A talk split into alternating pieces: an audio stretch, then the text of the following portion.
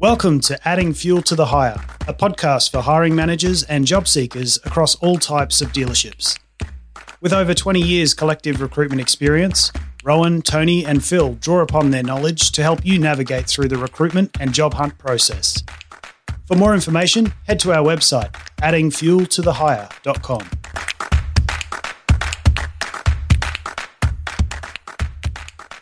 Hello and welcome to another episode of Adding Fuel to the Hire. I am the host Tony today, and with me is Phil. Hey Tony, how you going? I'm good. Look, today's a, a topic that is definitely not in my domain, um, but it's definitely something that uh, you're all, all about. It's psychometric testing. Yeah, that's right. Um, so those viewers that uh, have missed previous episodes, we've talked about our past. Uh, Phil, well, actually, I'll, I'll let you uh, introduce yourself and, and why this topic is, uh, I suppose, of interest for you. Um, yeah, look, long story short, I did a psychology degree. Um, four years of my life uh, learning a little bit about this. Um, spent quite a bit of time doing psychometric testing as well. Um, part of um, the degree was, uh, I think we did an entire course uh, actually creating psychometric tests, and learning how to make them, and um, learning what they're all about and how you essentially create them and what the statistics behind it is and, and, and all that sort of stuff. Yeah, so I suppose first and foremost, uh, and I'll uh, I'll be, I suppose forthright in uh, in saying that uh, I won't have much to, to give in this episode, but uh, I'm sure uh, you'll lead the way. But what is the idea behind psychometric testing? Why are they becoming more and more popular? Yeah, look, they are pretty popular. Um, a lot of people are using them um, these days. Um, psychometric tests can range from anything from a general ability test to cognitive skills tests to behavioral tests to full assessment centers, which take a day, sometimes even two or three, mm. um, to profiling to personality traits. So um, their primary purpose is very misunderstood. Um, a lot of people use them for uh, decision making. Um, it's actually more so meant to be used as a supporting tool mm. uh, more than anything else. Uh, that was pushed as well. You know, when I was studying it, they sort of said, look, never, ever, ever base your decision off of this. Yeah. Um, this is really just there as a supporting tool.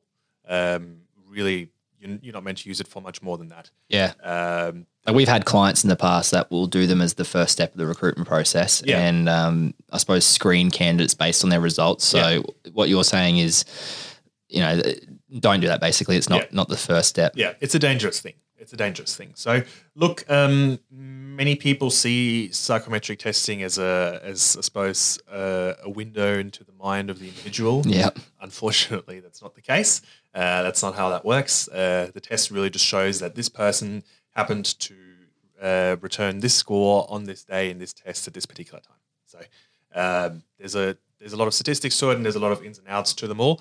Um, but the general idea is that um, research has shown that if you're, for example, in a sales role, yeah. um, you've got to be, you know, very uh, extroverted and very chatty and all that sort of stuff. And uh, research has shown that uh, the best salesmen have these and these and these sort of traits. Yeah. And the idea is, look, if we give this to every applicant who's going for a sales role, um, then if we just employ the people who are the absolute best uh, on this test in these particular domains, um, then we've got the best people. Yeah. Uh, unfortunately, that's not quite true. It doesn't quite work like that.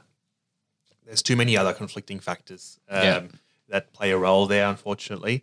Um, but people really want to recruit for those sort of people a lot of the time, um, and it makes sense, you know, from a, I suppose, just generally speaking, it it seems logical. Yeah. Um, but unfortunately, there's too many other conflicting factors that um, play a role. Yeah, and I've heard of, well, we've had examples of it where a, a company will have, say, one really good sales consultant, um, and they'll get them to do a psychometric test see their results and then use that as a guide moving forward. Well, you know, Jimmy works really well. These are Jimmy's results. Let's apply this to everyone that, uh, you know, applies for a job in the future. If they don't fall within this set, of what Jimmy has given us, then uh, they're going to be no good. Um, I obviously don't know enough about this, but I would assume you'd have to have, you know, far more, like any science experiment, a far greater uh, scope of people being tested to begin with to actually find what an average looks like. Yeah, that's right. So um, you need a fairly large sample size usually. Yeah. Um, oh, look off the top of my head, I think it's 200 plus or something like that for these psychometric tests. Yeah. Um, I remember when we started doing them, we started with about 500 questions and started to narrow them down from there. And they went across a cohort of about 600 people that answered. Yeah, them. right. Um, so look, the testing is fairly rigorous, um, but all the result really says is that you your your uh, your result is similar to that of one individual or two individuals that did this test who had who had these particular traits. Yeah. And I remember when we were preparing for this episode, you mentioned something, I can't remember exactly what it was, but you, you had a passing comment about how they're really good for, or that they're obviously been developed in the past to, you know, to uh, to figure out who has um, serial killer tendencies Yeah, or, or yeah. sociopaths and that kind of thing. Yeah. Can you touch on why you know they are effective for that, but not necessarily for for what we're talking about? So um, psychometric tests um, are a very broad topic. Um, they cover personality tests in particular as well. Yep. Um, if you talk about um, sociopathy, personality disorder. Yeah. And um, so you would give a person a personality test to essentially figure out if they fit within the uh, within the range of that of a sociopath. Yeah. So um, it's um, that's what it's really good for. Um, a lot of the time, these tests originally developed from psychopathology, Yeah. and then organizational psychology developed after that. And um, people figured out that oh, okay, these these sort of trades are actually common in normal people. You know, Yeah. there's there's ways for us to test them. Um, let's let's give these people a test and see uh, if we can figure out if certain people have certain trades. Do they do better on certain things? Yeah. Right. Um, it's kind of like um, if you imagine, I don't remember what it was on a Nintendo DS. You had those. Um, it was a Japanese game by a Japanese doctor. It was like a mind game of sorts. And No. uh, yeah. I know one you're talking about. yeah, and it was um, the idea was if you just do this for ten minutes a day, fifteen minutes a day, you'll get much smarter. Yeah. Yeah. It was all about brain training. Yeah, brain training. That was Yeah. it. Yeah, and your IQ would increase by so and so and so much. Yeah. Um, unfortunately, that didn't work um, because it doesn't carry over. It's only specific to the task that you're given. Um, and psychometric tests can be the same. So um, if you're giving someone a numeracy test and you just say, you know, this is a few equations, Yeah. and you say, oh, well, he's a technician, he should be fairly technical, he should be able to do it, and then he does really poorly. Well, if you actually gave him a truck or something to work on, Yeah. and uh, he had to work something out, which is a physical problem, he might do really, really well. Yeah. Um, the problem is that uh, this one particular result doesn't necessarily carry over, and it's not respective of their entire lives and their entire skill set. Yeah, and we've seen examples of that where technical based roles were, you know, failing psychometric assessments due to a mathematical issue. Yeah. Um, a- and, when pressed, it was it was discovered that there was no maths required for the role whatsoever. It was just more so the mentality of what you said. You know, oh, they, they perform bad in the maths, so they're going to be not that great, and we'll just move forward from there. Um, but yeah, it's got to be applicable. I know we've talked about it briefly in the past, but it's got to be applicable to the job at hand and um, relevant, really, the actual skills. Um, but how, for someone like me, and I'm sure many listeners that are completely ignorant to these, can you run through how they're made in the first place? Yeah, so often it starts off obviously with uh, some sort of trait you want to test. Um, it usually actually starts off um, at the very initial stage from a uh, from another psychometric test, where they say, "All right, this test isn't really giving us enough of this. You know, we want to test more of that in this particular test." Yep. and um, they're generally made by psychologists to measure a particular skill, uh, personality, or an ability, whatever it may be. Um, it just depends on the um, yeah whatever psychometric test you're trying to improve. Because that's usually where the research is at now. Uh, most things have been tested, and so now it's a lot of it is about improving and making them better. Yeah. Um, generally speaking, they go through fairly rigorous testing. Um, so obviously, the majority of psychometric tests are question based. Um, as I said, I, the, the one I did, I think we came up with about 600 questions, Yeah, right. and then I think we narrowed it down to about 150, maybe or something like that. Yeah. Um, you give that test to a cohort of you know as many people as you really can. Ideally, you want to have 200, 300 people plus if you Yeah. can. Um, particularly when the questions, you know, when there's so when there are so many questions, um, Yeah. because there's obviously then question fatigue and all that sort of stuff you need to think about. And um, from there, you essentially start to narrow down and see. There's a lot of statistical analysis you need to do, um, but essentially you start to narrow things down from there in terms of okay, well, this question is pretty much not giving us anything. This question is pretty much the same as this other question, so we can eliminate one of them, and um, you sort of start to go from there. Um, they are look, it's it's it's quite hard to make them. Yeah. it takes a couple of months up to a few years to really make them. Um, the main thing around psychometric tests is always that they're a reliable, so they give a reliable result, and b they're valid, uh, Yeah. which means they give a valid result. So that basically just means that Uh, say you want to test IQ, it's really testing IQ, and it's not text testing extroversion, or it's just testing mathematical ability or something. Yeah, right. Um, so those are the two things you really need to worry about. Um, again, it takes quite a long time, and they are fairly rigorous, um, but they're not perfect. Um, you know, a, a, lot of people like to say that um, with statistics, the, the statistic doesn't mean anything to a single person, and um, that can often be the case. And again, you know, if you ask if you're asking someone to answer 150 to 200 questions, um, by the end of it, they might just be over it. Yeah, that's so, true. yeah, especially with attention spans and how they're going. You know, in, in 2020 and beyond, yeah, it's going to be one of those things that I'm sure a lot of people would sit down and do a test and taper off horrendously towards the back end of it. That's right. Yeah, yeah, and it leads us into sort of some of the issues um, we've seen. Yeah. With psychometric tests in the real world, and obviously that, that, that I've sort of come across myself. Um, well, can I just, without knowing anything, mm-hmm. and, and, like I feel personally, like one of the major issues with this would be the fact that that result is, you know, that candidate or that applicant's answers to a particular test at a particular time and a particular day. Mm. It, it, not, you know, the way humans are, we can fluctuate quite massively. Um, and, and, yes, consistency is always key for anyone that in any element of their life. But you know, if someone's having a bad day, an applicant comes in and you say, "Yep, we want to flick you a a psychometric testing, see how you go. They go home. Something, you know, personal to them's happened. They've got time restraints. It's got to be done that night, and you know their their daughter's struggling at school or something like that, and their, their mind's elsewhere. Mm. I feel like that results not necessarily going to be reflective of them as a person because it's just reflective of their, t- you know, them answering the questions at that time. Yeah, yeah, that's right. Because it's not based on knowledge or anything. It's really just based on you and your the way you think. So, and the way you think can be you know, totally different from you know even on the same day from the morning to the afternoon. Um, another big one people tend to do is um, they like to think about okay, what are they wanting to know? What mm. are they asking here? They try to figure out the question. They try to figure out because everyone looks at psychometric tests as when you do them. Yeah, you, people tend to get a bit nervous and go, oh, you know, what are they trying to figure out? They're trying to figure out. Yeah, they're trying to people try to beat you know, beat the system, so yeah. to speak, and um, so they try and think about okay, what is it wanting from me out of this question?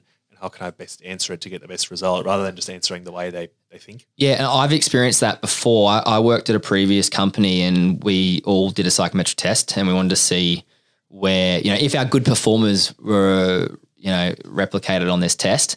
And by far, our worst employee who actually got uh, let go not too long after this because they, they were literally on their last legs. There was so many problems with them.